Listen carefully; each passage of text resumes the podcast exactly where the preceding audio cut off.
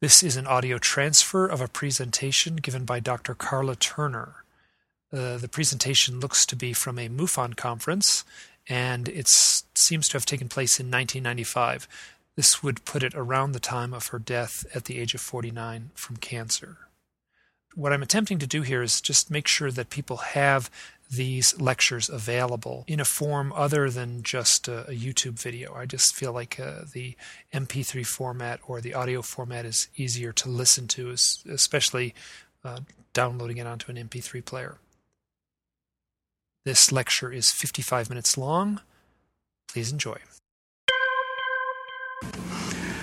I tried to be subtle here, but please excuse me for a second while I move the stool back in place I wanted all of you to think that Karla was tall. As Walt said, our first presenter today is Dr. Karla Turner. She was a full time professor of English, but in 1988 her life took a slightly different turn. Her book, Into the Fringe, which is available in the vendors area, documents her family's experiences with UFO sightings and abductions. She's now a full time abduction researcher based in Arkansas and is very active in publishing and lecturing on UFO phenomena. Her current work is entitled Taken Inside the Alien Abduction, Alien Human Abduction Agenda. Her, I'm sorry, her presentation today is called Alien Propaganda, Fantasy, and Fact. And so, will you please welcome the much taller and very honored Karla Turner.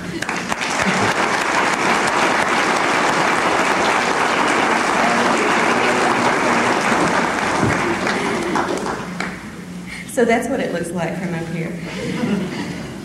Thank you, Ed. I'm actually 6'2", but that's just my IQ. and good morning, everyone. I want to thank Ellen and Monty and the rest of the Austin MUFON organization for being such wonderful hosts for my husband and me. And this is our first time to participate in a MUFON conference, so you're making a very good impression. Um, I am very pleased to be able to speak with you t- today, especially as the uh, first speaker, because after this I can really relax and enjoy the rest of the conference. The topic of my presentation is the alien human abduction agenda, and I think it's such an important one. I'm ready just to jump right in, but I think there are a few of you who may wonder who I am and why I'm up here, so perhaps I ought to introduce myself. I'm an abductee, uh, and I'm use that term because I have been forcibly taken and controlled by non human entities, which makes this an alien abductee situation. Now, some of you may know about the experiences my family and I have endured. I've recorded those in Into the Fringe, which Berkley published in 1992. And it focuses uh, most intensely on the period from 1987 through 1990, when we were forced to become consciously aware of the alien encounters that we've been having ever since childhood. And it also relates much of what we learned about earlier encounters through a lengthy investigation in conjunction with the researcher Barbara Bartholic. But I did have a life before Fringe that was very happy, very fulfilling, and I think reasonably normal considering the fact that I came of age in the 1960s and uh, the hippie generation. I do have a provocative little theory about the relationship of the hippie generation to the abduction phenomenon, but I think that's going to have to wait for another presentation. In my 20s, I traveled around the world, and yes, I did it with a backpack. I married, I had a son, and I managed to earn a couple of degrees along the way. I, I got a bachelor's in English from California State University in Sacramento and I received a, and I know this is, sounds a little strange, but I received a master's in American Studies from the University in Nottingham, England. They have a different view. It was a very unusual course. In my 30s, I settled down a little bit more and I continued to raise my, fam- my son. I also managed to earn a PhD in English while teaching college for 12 years. my son is now grown. He uh, holds a master's in physics. He's married and raising his first child, so there is sweet revenge in this world. Uh, my husband and I, um, I was divorced and remarried in the late 1970s. My husband and I have moved uh, in the last three years to rural Arkansas, where we live deep in the woods on a mountainside near the Arkansas River.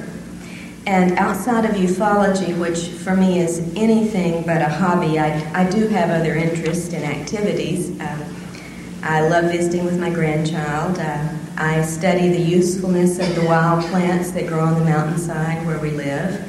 I have a great deal of fun playing with my chihuahuas, and uh, I enjoy the music and the concerts of Bruce Springsteen. So I'm, I do have some other interests here. Old hippies never give up their hobbies, you know. I quit teaching college in 1991, and since then have devoted, as uh, was mentioned earlier, all of my efforts to abduction research, uh, beginning first in conjunction with Barbara Bartholic when I was in Texas, uh, looking into reports in the Texas Oklahoma area, and then later independently, researching cases around the country. My most recent work uh, is reported in the new book Taken, uh, that was referred to also earlier, that was published this past April by Kelt Works. And I hope we will, by the time I'm through talking, understand all of the connotations that I imply with the title Taken. It is not just the abduction aspect that I'm talking about. As both an abductee and a researcher into other people's experiences, I feel that I have a somewhat expanded uh, context or knowledge of this phenomenon. My own experiences have taught me many things about the nature of alien activity. But that insight has been greatly expanded by the context of so many other reports I've been able to, uh, to study, and it has helped me to see well beyond the limits of the individual experience. If we judge the entire phenomenon only by our personal experiences, we're going to get a very distorted view. The context, the patterns, the unique elements, as well as the similar elements, are all very important for us to have a chance of a glimmer of understanding what may be behind this phenomenon. Yet, even having been through these things, lived with people who've been through these things, and studied literally hundreds of personal and firsthand reports about these activities, I know very little about the alien agenda behind this activity. Uh, Stanton mentioned the need to hold ourselves to facts in this field. And I think that is extremely important. We should repeat that 10 times a day as we go through the work in this area. The problem, of course, with the abduction phenomena, as with a lot of ufology, is that the nature of the alien activity is designed deliberately to keep us from having much in the way of concrete evidence. Designed that way. It is not an accident. so it is difficult to feel confident of many facts the dictionary defines facts as things and ideas which are demonstrably existent, objectively verified, and known to be certain. And at this point, given everything I've learned internally and from external evidence, there are so very few things I'm willing to call facts. The list is very short.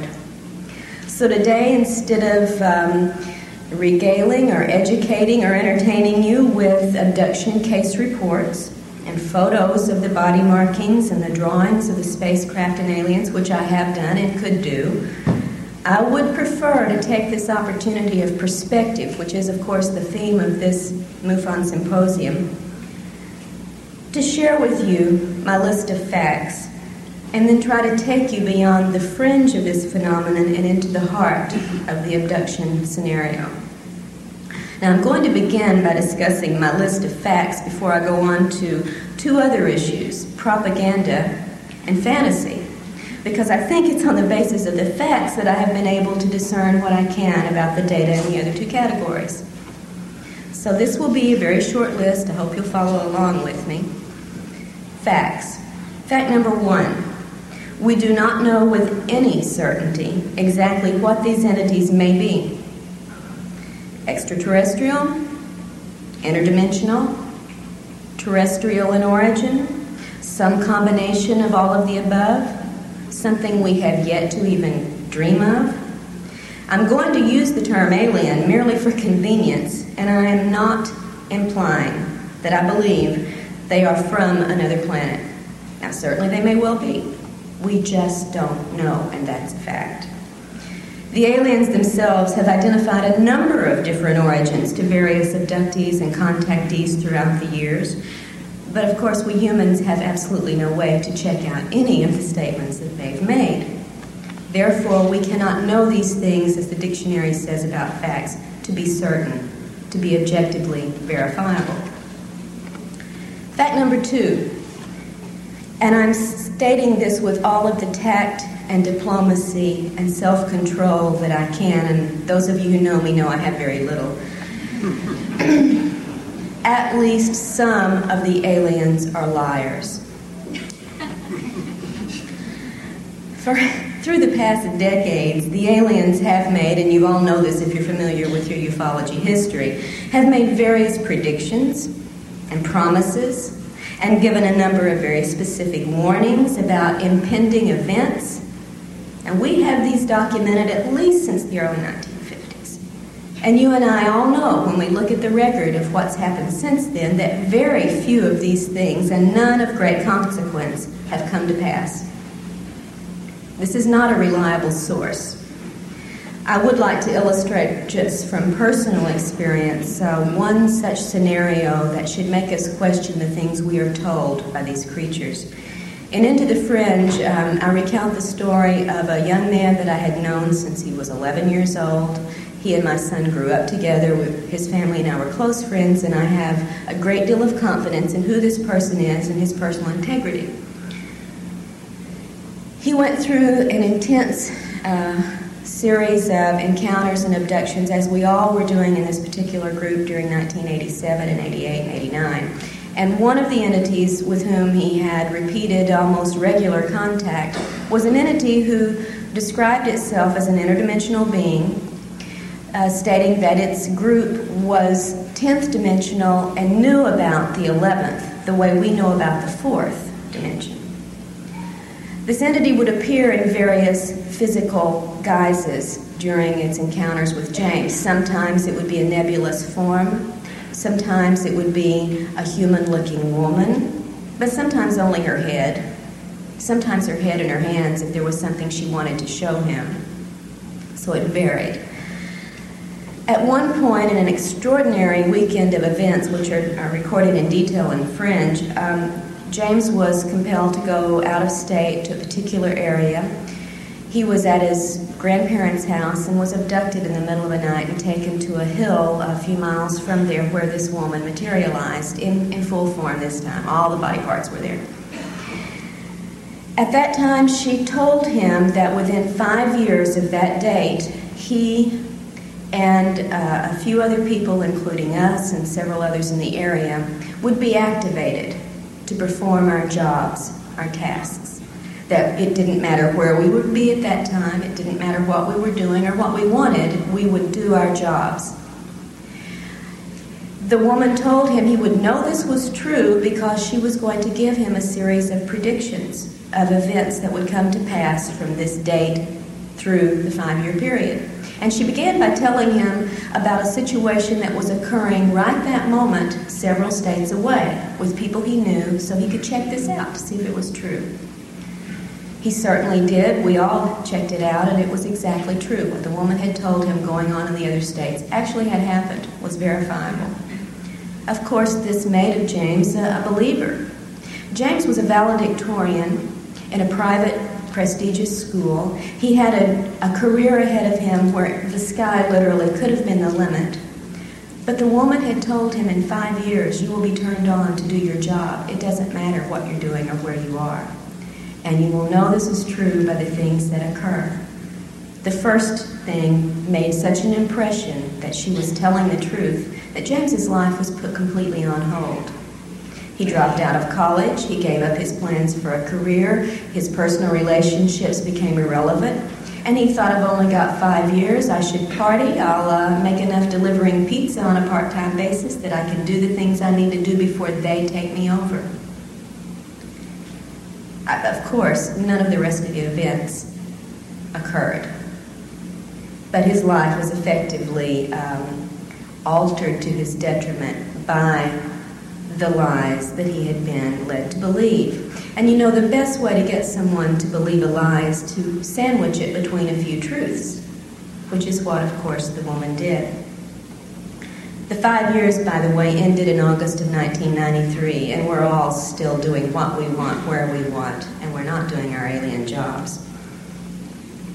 The aliens have given a number of stories to people throughout the years about who they are, where they're from, and we have a list, if you compile this, and at one point I think I tried to, a list of origin, planet origins for these beings uh, that include everything from the planet Lanakane to Banlon. They also have given us a variety of explanations as to why they're here and why they perform certain procedures. Often, however, these uh, explanations are contradictory. And without going into a great deal of detail, I will point out just one example. Um, I report on this in the book Taken. Several people, abductees that and I have personally worked with, have been shown cloned bodies aboard craft or in facilities. And we'll talk a little bit more about the details of these in a moment. I, just for purposes of the deception and the lying capability, I will use this little story. Pat, who's one of the cases in my book, was shown a copy of her body that was in storage with a number of other human bodies. She was told it was for the resurrection. And if you know your Bibles, you know when the resurrection comes, we will all get new bodies. Pat was raised in a very simple Christian fundamentalist background. The aliens, throughout their encounters with Pat and her family, had used the religious symbolism to, to bond with the family and to instill confidence in them. They'd even had Jesus beam into the room at one point when the Greys were abducting the grandmother and say, It's okay, they're with me. Pat was told that this body, this cloned copy, would be her new body for the resurrection, and this was extremely moving and religious for this woman. However, another woman, uh, also reported on in the book, was shown a copy of her new body in an entirely different scenario, of course, and was told, in fact, if she didn't cooperate with the agenda the aliens had picked out for her, she could be replaced with that body and nobody'd ever notice the difference. And in a third case, we actually had that occur on a temporary basis. A woman was abducted on her way to work and shown on a viewing screen her clone going to work in her place, and nobody knew the difference. So, are these bodies for the resurrection, blessed by God Himself, or are they threatened potential replacements? Aliens didn't get their stories quite straight in those cases. Fact number three in encounters, the human's perceptions are controlled, as are the human's conscious memories. Now, you already are very familiar, probably from the work of Hopkins and Jacobs and others, with the concept of screen memories, uh, especially at the onset or at the conclusion of an abduction event, right?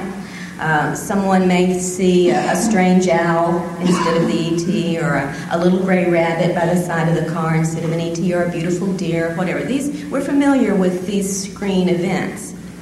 What we may not be familiar with is the fact that the screen techniques go well beyond such temporary uses in the phenomenon. And we'll talk about that a little more later also. Uh, we're talking about control in fact number three. It's also a fact that the perception of pain can be controlled and is controlled during these encounters with the particular abductees, as are feelings of physical pleasure, often sexual pleasure. And of course, the human's emotions are also controlled during these encounters. The fact is, you are in control of these creatures during every encounter to some degree, more or less, normally more. Fact number four false memories can overlay and disguise the actual events of an encounter. And even with regressive hypnosis, the abductee may recall false scenarios I'm not talking false memory syndrome as so much has been ballyhooed lately in the press. That's not what I'm talking about. The abductee can recall false scenarios, even under regressive hypnosis, unless some effective method is used in the hypnotic process to help the abductee bypass implanted illusions. Uh, some of you have heard me talk before. Remember an illustration of this concerning a woman named Joy, who in the 1970s had an encounter, a missing time and relocation episode in California. Was driving in one town two hours later. She's in another town, has no idea how she's gotten there. She's crying, she's in hysterics, and she feels totally abandoned and betrayed. 20 years later, when um, additional incidents occurred and finally compelled Joy to seek out some help to find out what was going on in her life. One of the events that she looked at under hypnosis was this two hours of missing time in the early 70s. She recalled in the initial stage that she was taken aboard a craft and brought by a regal and awe-inspiring figure who looked like the king and had on the robe and was you know, very uh, much in charge into a room much like this stood before a podium much like this, gazed out into an audience of wonderful, smiling little grays, not at all like this, thank God, and was given a book and told to read this book to the audience she looked at the book and it had uh, blue symbols or figures on it that she had never seen. And she said, I can't read this. I don't know what these symbols mean. And she was told, just put your hand over each symbol. You'll receive the impression and then recite what you received to the audience. So Joy did this and she would touch each symbol. And as she did, she would mentally receive a very warm, uplifting, wonderful spiritual message, which she would then recite to her audience. And she went through doing this, said the response she got was one of such love, such overwhelming acceptance. Uh, she was really awestruck by the experience. Uh, when the therapist, uh, the hypnotist asked her to move forward, there was a jump, a gap in her story, and suddenly she's back in the car, crying, hysterical, and feeling very abandoned and betrayed. Now, as you know, that doesn't match up. There's a discrepancy between the emotional state she was in in the car and this wonderful, awe inspiring spiritual experience she had recalled. I think you'll agree they don't match up. The hypnotist noticed this, noticed the gap, and asked Joy to first program her mental computer to perceive only the truth. And second, to back up to maybe five or ten minutes before she was in the car. When she did, Joy found herself in an extraordinarily different situation. She wasn't reading a book to an, a loving and warm audience. She was naked, suspended in a beam or tube of light, being poked and prodded by a group of aliens who were using her much as a biological chart uh, to explain, as we might to students, this is what this part does, this is what that is. And then she was put on a table, tilted at an angle, and was forced to endure some sexual intrusions. At this point, Joy, who could not move or talk, was mentally screaming to God and to Jesus, with whom she had very great faith, to help her, to save her, to make this stop. And when it didn't, and when she went through this for an extended period of time before being returned to her car, Joy came back a changed person. Abandoned and betrayed, she felt by her God Although she had no conscious memory of this event immediately upon her return, it changed everything in her life for 20 years her religion, her sexual orientation, everything about the woman. But without having the programming and help under hypnosis to see past illusion and perceive only the truth, Joy would have been one of those persons telling you how wonderful it was to be with the great alien brothers she would have never known why the trauma and the after effects she carried for 20 years existed.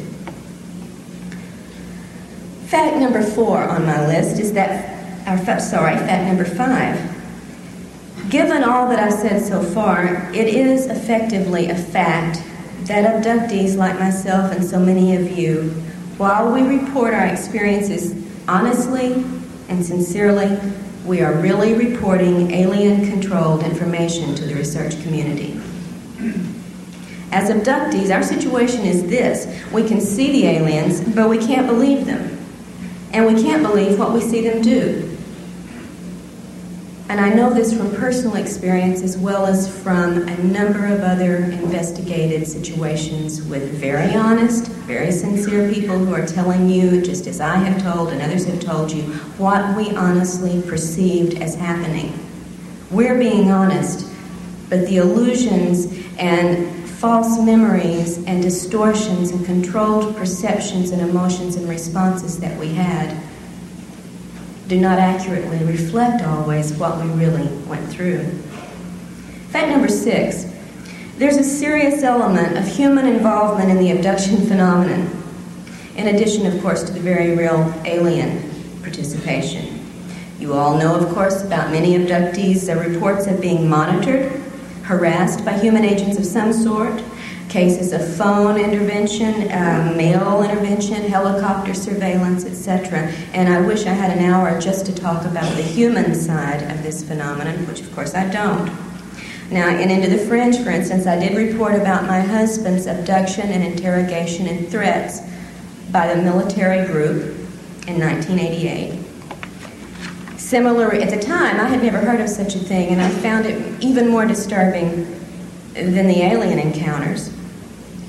Similar reports, though, have been made by a number of other abductees, some of whom I'm sure you're familiar with, such as Leah Haley's case, uh, Alicia Davison in California, and some of you may be surprised to know Debbie Jordan. And part of her experiences reported a very similar human abduction and interrogation. It just never quite made it into print for some reason. In Taken, there are four more accounts of women whose lives have been intruded upon by what seems to be military human forces. And although I'm not at liberty, as so many of us aren't in this field of where confidentiality is everything, to present to you the hard evidence that we have been able to gather in some of these cases, I am convinced by the evidence that we do have in a number of these cases, it's not an alien illusion of military. We've got names, dates, places, bases. It's real. Fact number seven Whatever else it may be, the abduction agenda involves quite physical, physical aims and procedures that tend to belie the idea of a primarily spiritual motivation on the alien's part. And much of what we see in these procedures goes well beyond the alleged aim of a crossbreeding program. If you think the aliens are only interested in making hybrid babies, then I invite you to figure out what these following procedures have to do with the process. First, you're aware of the various type of implants into number, numerous areas of the body, uh, into the brain, through the ear, into the neck, into the spine, into the legs, the hips, and even in one man's fairly notable case, into the penis. Some of these implants have been seen on x ray, CAT scan, and MRI. Some of them never show up. Some have been physically recovered. But so far as I'm aware today, and I do invite those who may know better to please correct me on this, whatever analysis has been performed on these objects has not given us any sensational new information. We still don't have any proof of what these things do in our bodies. What about the insertion of wires and tubes into abductees in the chest, in the kidneys, the ovaries, the wrists, the knees, and the feet, as well as the taking of human body fluids and the injection of unknown substances into the body in various locations. What about the brain operations, which, in the statistics that I've been able to look at in a very general way without running them through the computer, seem to turn up as often, almost as often at least, as the reported taking of sperm and ova? In the cases reported, the individuals who've undergone or think they've undergone, because you always have to have that in the back of your mind, give an illusion, who have undergone these experiences use almost identical terms in reporting what has happened to them. I felt like my brain was, my head was opened up and my brain was taken out. What about the deliberate pain experiments? Meant to produce levels of pain in the abductees, apparently for the measurement, study, or pleasure of the aliens who are observing them. I reported on one of these with James in Into the Fringe. He was put through an extraordinarily torturous and traumatic experience, having holes drilled in a row through the top of his head. He received an apology for this. Sorry, but we had to do it. But no explanation for why he had to do it. And most people are not given an explanation. What about the other bizarre tests and procedures that are reported time and time again? Um, abductees immersed in water or some liquid in which they're then forced to breathe the liquid. I think Hopkins and Jacobs have made this fairly well known to you. They now include it as one of the standard procedures. What does this have to do with crossbreeding? Are being forced to eat or drink unknown substances that, that then produce a variety of after effects on the abductees. Uh, Angie, reported on in Taken and was given a, a bitter red liquid to drink passed out immediately and came to in a very passive, hypnotic state in which she then went through an interrogation with a number of people. Ted Rice, another case that I've been working on for a couple of years, uh, as a child was given a pill to eat or swallow that then produced on the 10 year old boy the effects of an aphrodisiac. What about being forced to engage in a variety of sexual, not reproductive, but sexual situations with alien beings, with human looking figures, and with other abductees. Frequently, the alien sexual activities are reported to be carried out by reptoid looking beings, but not always. We've got reports of gray sex, hybrid sex, and Nordic sex, among others. And as uh, just as in one of Hopkins' recently uh, reported scenarios, I think it was on television last year uh, on sightings um, I described in Taken how Lisa, one of the abductees reported on here, was forced to have sex with another abductee in one of her encounters. It was, it was an extremely poignant situation um, after the fact. The man told her, apologized to her, told her how sorry he was that he was being forced to do this to her. He said, They've been taking me since childhood. I don't know how to stop it. And he gave her his full name. That's all he had in his control to do. What about the cloning? I mentioned this earlier. And I'm not talking about just the potential and I think very uh, evidentially supported idea that the little gray workers you're also familiar with, like the little guy down here on the floor, are cloned, produced, manufactured like, you know, we do Fords, Chevys. Not just this kind of cloning of the same sort of creatures to go out and do the work, but also the cloning of human bodies which, as I said, have been shown to abductees. Sometimes they match and are identical to the human in, in the situation. Sometimes they're just a bunch of identical bodies, inert adult bodies. In one case, a man was taken to a facility in which he saw a room in which there were about 40 inert human bodies 20 male, 20 female. The males were all identical to each other. The females were identical to each other, and they were beautiful, blonde, healthy specimens. What do these things have to do, is what I've asked you to think about, with the crossbreeding agenda? Fact number eight all of the things that I've described to you so far are part of the aliens' physical aims and procedures. But that isn't all there is to their motivations. The agenda also involves the long term psychological programming of the abductee. It targets, among other concepts, our social and personal relationships, our sexuality, our political ideas, and our religious and spiritual concerns. For instance, many of us, through our experiences, and I think I could get a show of hands on this, are made to be highly suspicious of our government. Now, perhaps with good reason. And in general, we become less trusting and intimate with people outside of this field and very paranoid often of people within this field. As one of the uh, women in the book, Jane, uh, in Taken, has said, the aliens had fostered in her mind a mistrust of the government. Certainly, it has changed most abductees' spiritual concerns and social agenda. With Pat, also reported on in Taken, the aliens, as I mentioned earlier, used a religious approach in their contacts with her, telling her very early on that they were angels, but, as they said, not as you've been taught. And they even had Jesus, as I said, appear in her bedroom to give us okay for a subsequent multiple family abduction event that occurred that night. Um, Pat told me about this as her brother and sister, who also remembered the event, and said that uh, Jesus had blonde hair and blue eyes and was very beautiful and wonderful.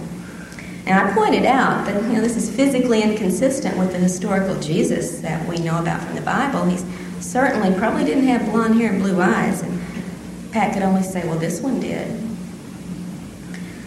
On socio political terms, abductees often find themselves obsessively interested in ecology, animal rights, globalism, but I've yet to see the really hard evidence, other than the ecological side of this, that this is a result of alien programming or a response, a human response to our own experiences, which tend, when one goes through trauma, to make one much more empathetic to others going through trauma. On more personal terms, um, abductees often go through specifically sexual obsessions, dysfunction, and compulsions. Now, because of the personal nature of, of sexual situations, I'm sure that so many of these reports I, I wish we had available to us are not well known in the abduction data body, uh, such as other things like sperm gathering, ova gathering, fetal extractions, baby presentations, and so on. Now, I know those two are very intimate and very personal ex- uh, scenarios, but it seems that humans, we humans, are even more sensitive about our sexuality. And if you've ever known someone who's had um, a sexual assault, no matter how traumatic, unwelcome, intrusive, and criminal the event may have been, the person tends to carry, without a lot of help to get over it, a sense of shame and responsibility. This is also true for abductees. In private, although these reports are not often made public, in private, abductees have reported not only straightforward sexual encounters during abductions, as I mentioned earlier, uh, but also the aftermath of such encounters on their lives.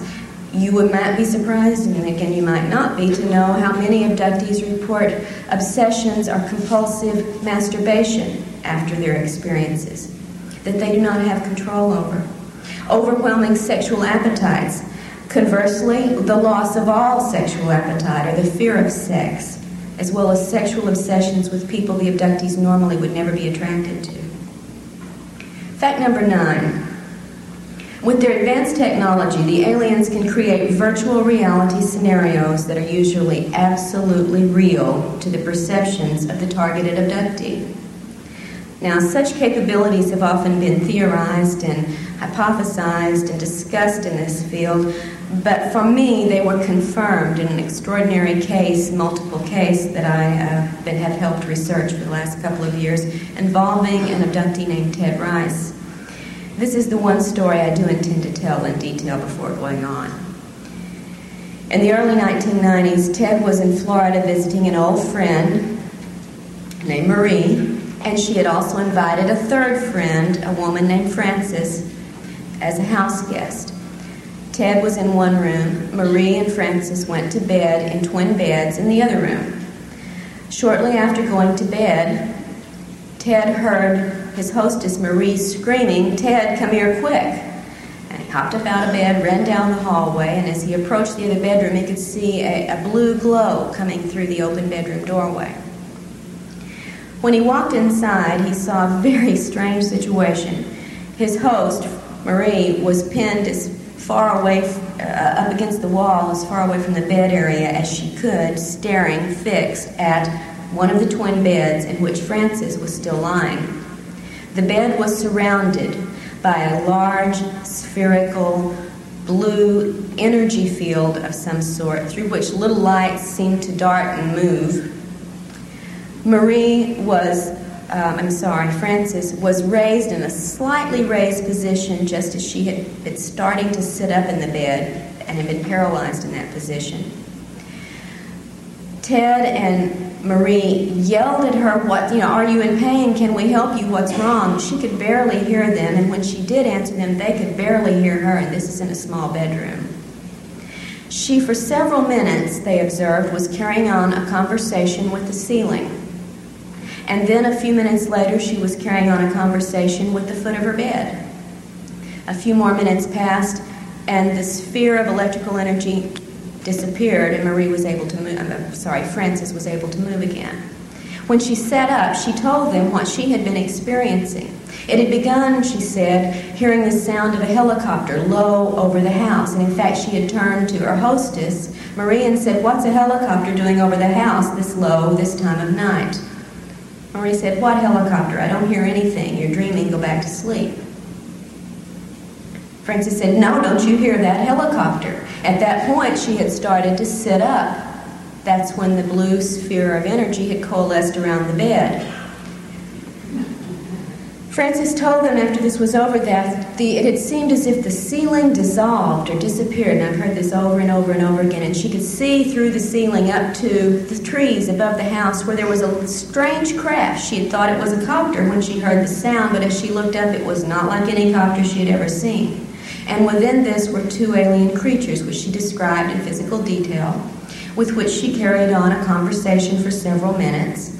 And then she said they came out of the craft and beamed down to the foot of the bed. Didn't you see them? And where she carried on another few minutes of conversation. When the sphere disappeared, so did the aliens, so did the invisible ceiling, and so did the strange craft. Frances had not been able to see the blue sphere of light around the bed. All she had seen was a craft heard noises, had a conversation with two alien entities. Marie and Ted, who were outside of this field watching this, saw and heard only the blue sphere. If they had not been in the room to observe this, Marie would have, uh, Frances would have believed with all sincerity that she had had exactly the encounter she thought she had. But she didn't.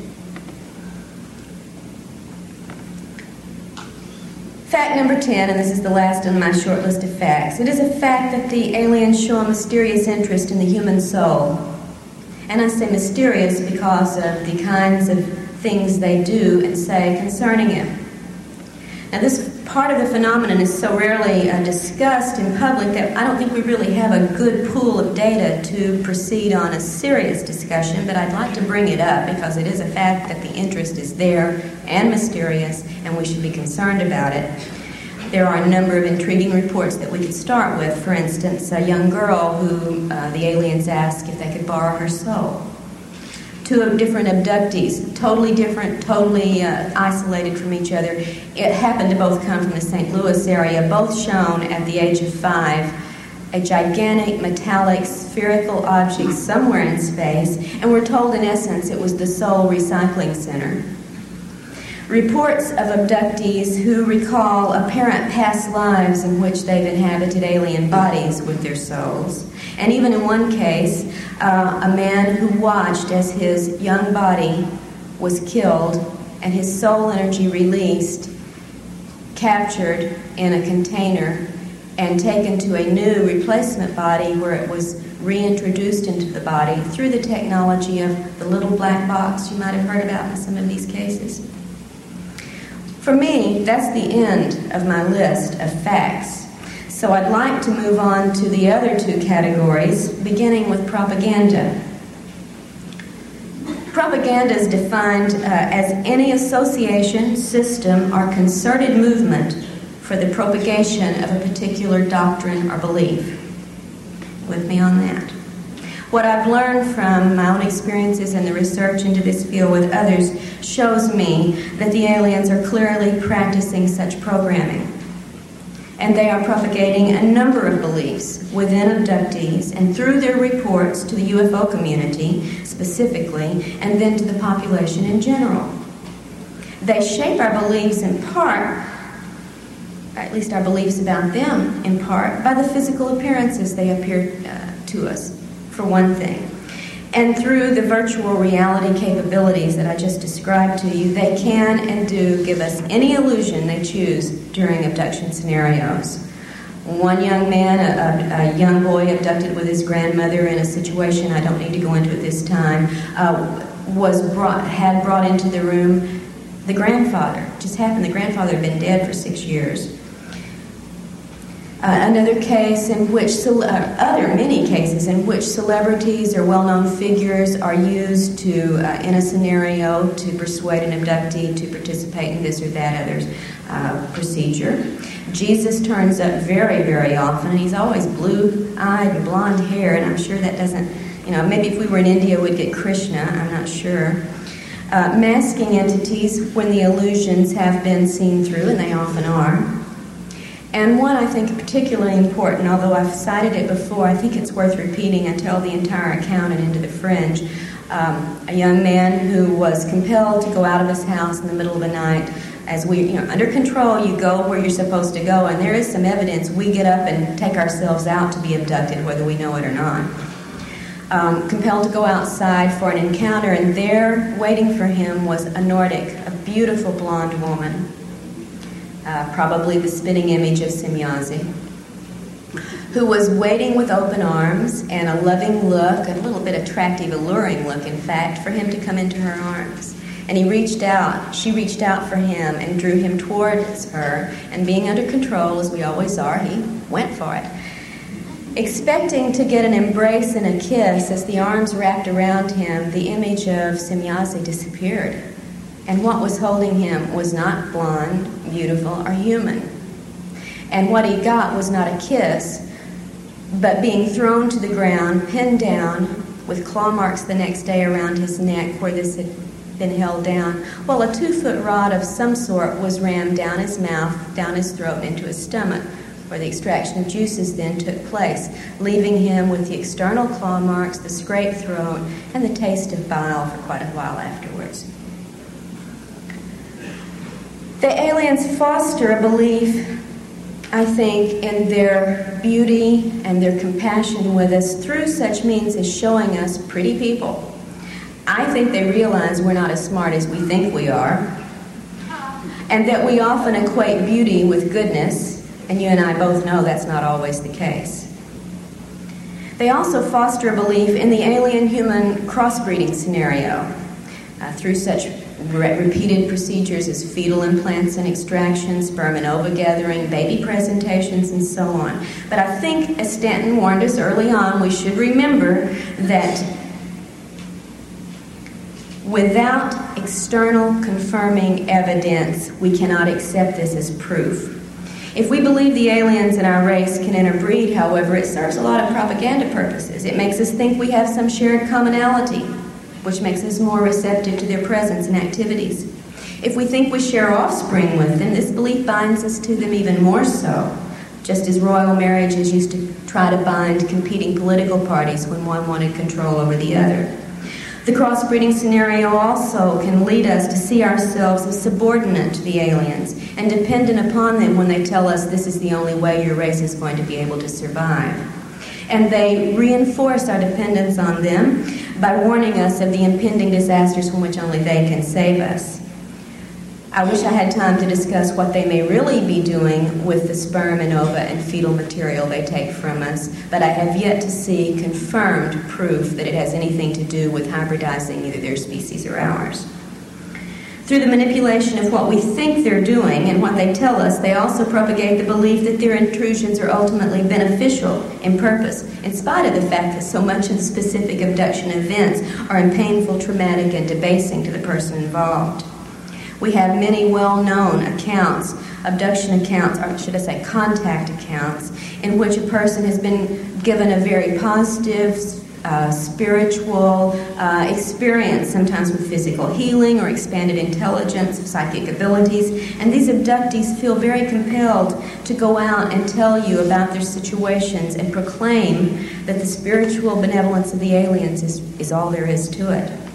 And such reports can almost make you forget about the numerous other reports in which abductees experience great pain, suffering during their abductions, as well as severe, sometimes even fatal physical after effects and emotional distress afterwards. Some apologists for the aliens call such problems unfortunate but unavoidable, as if they were privy to the do's and don'ts of the alien conduct. But if inflicting pain or permanent damage can be controlled and, and avoided in certain cases, we can have and do have the right to ask why is it not extended to all abductees, which it certainly is not. Um, just real quickly, one case I reported in Taken, Beth, a Puerto Rican woman, abducted in the late 1970s along with some of her children and her husband, went through a series of very strange physical and spiritual events during this abduction. Afterwards, suffered with a persistent, weeks long rash that no one could explain, severe nausea for days afterwards, headaches, blinding headaches, severe hair loss and such damage to her eyes that she developed cataracts, and she was a very young woman. This called for surgery, of course, to remove the cataracts, and the surgeon found evidence that she had had previous eye surgery, which she, of course, had never had.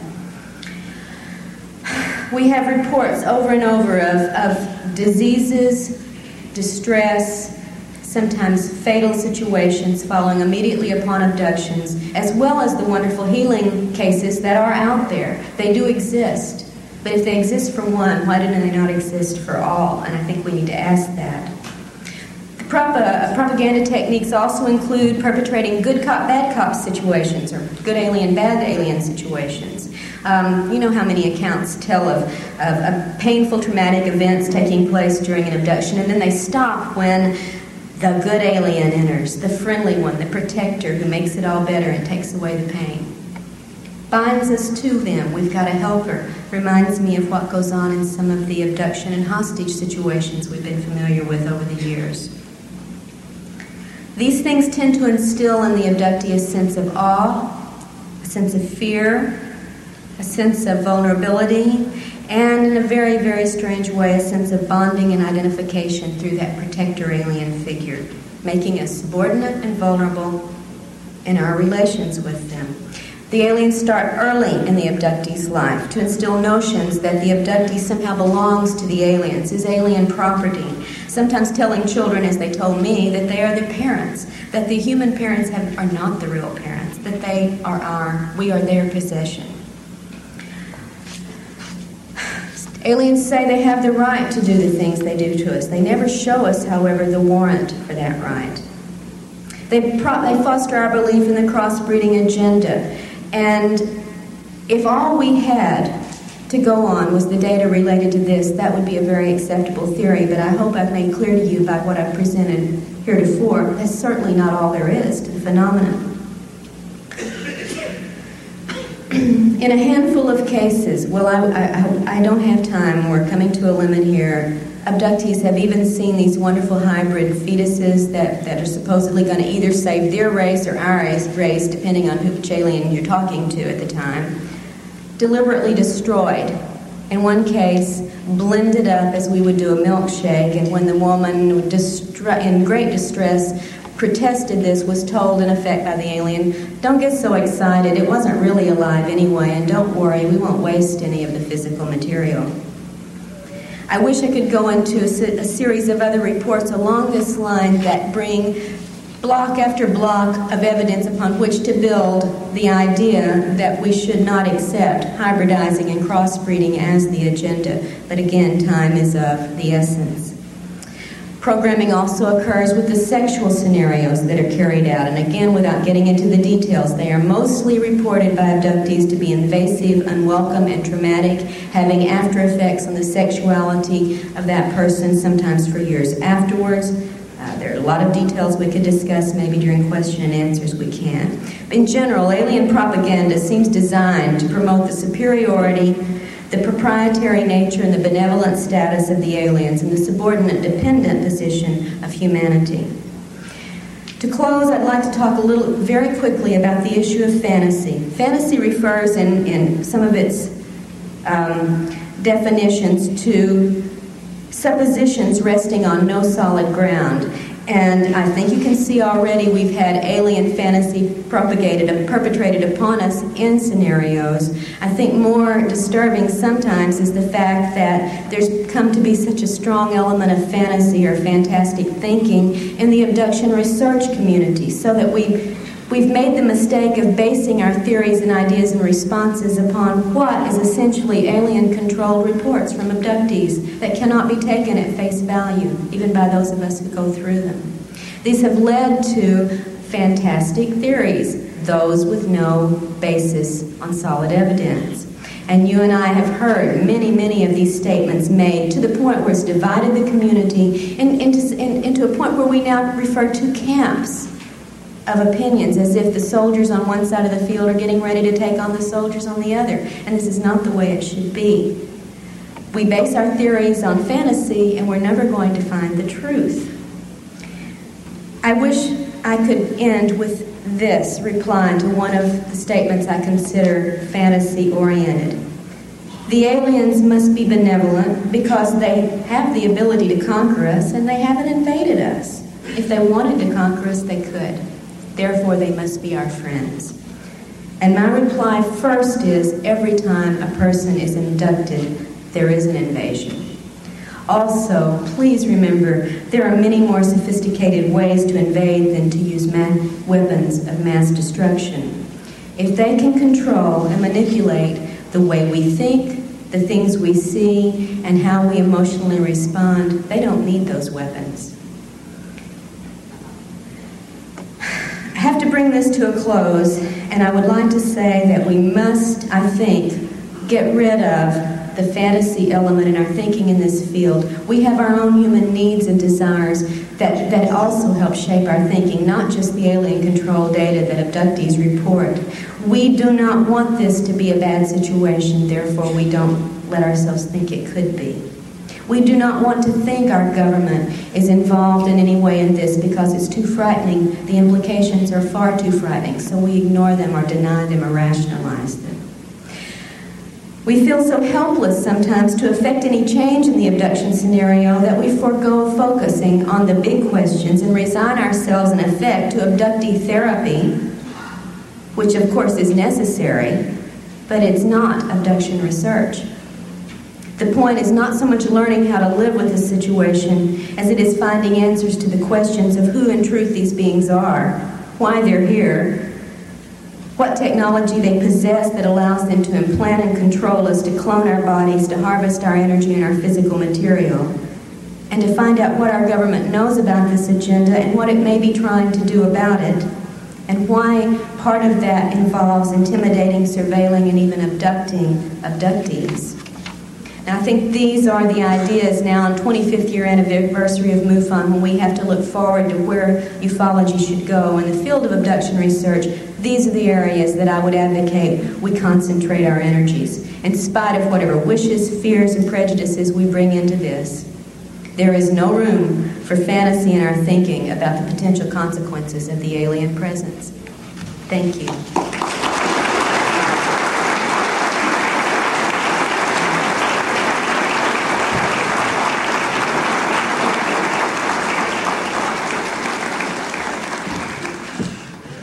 Thank you, Dr. Turner. Uh, ladies and gentlemen, I'd like to ask you to please remain seated. The next speaker is going to start in about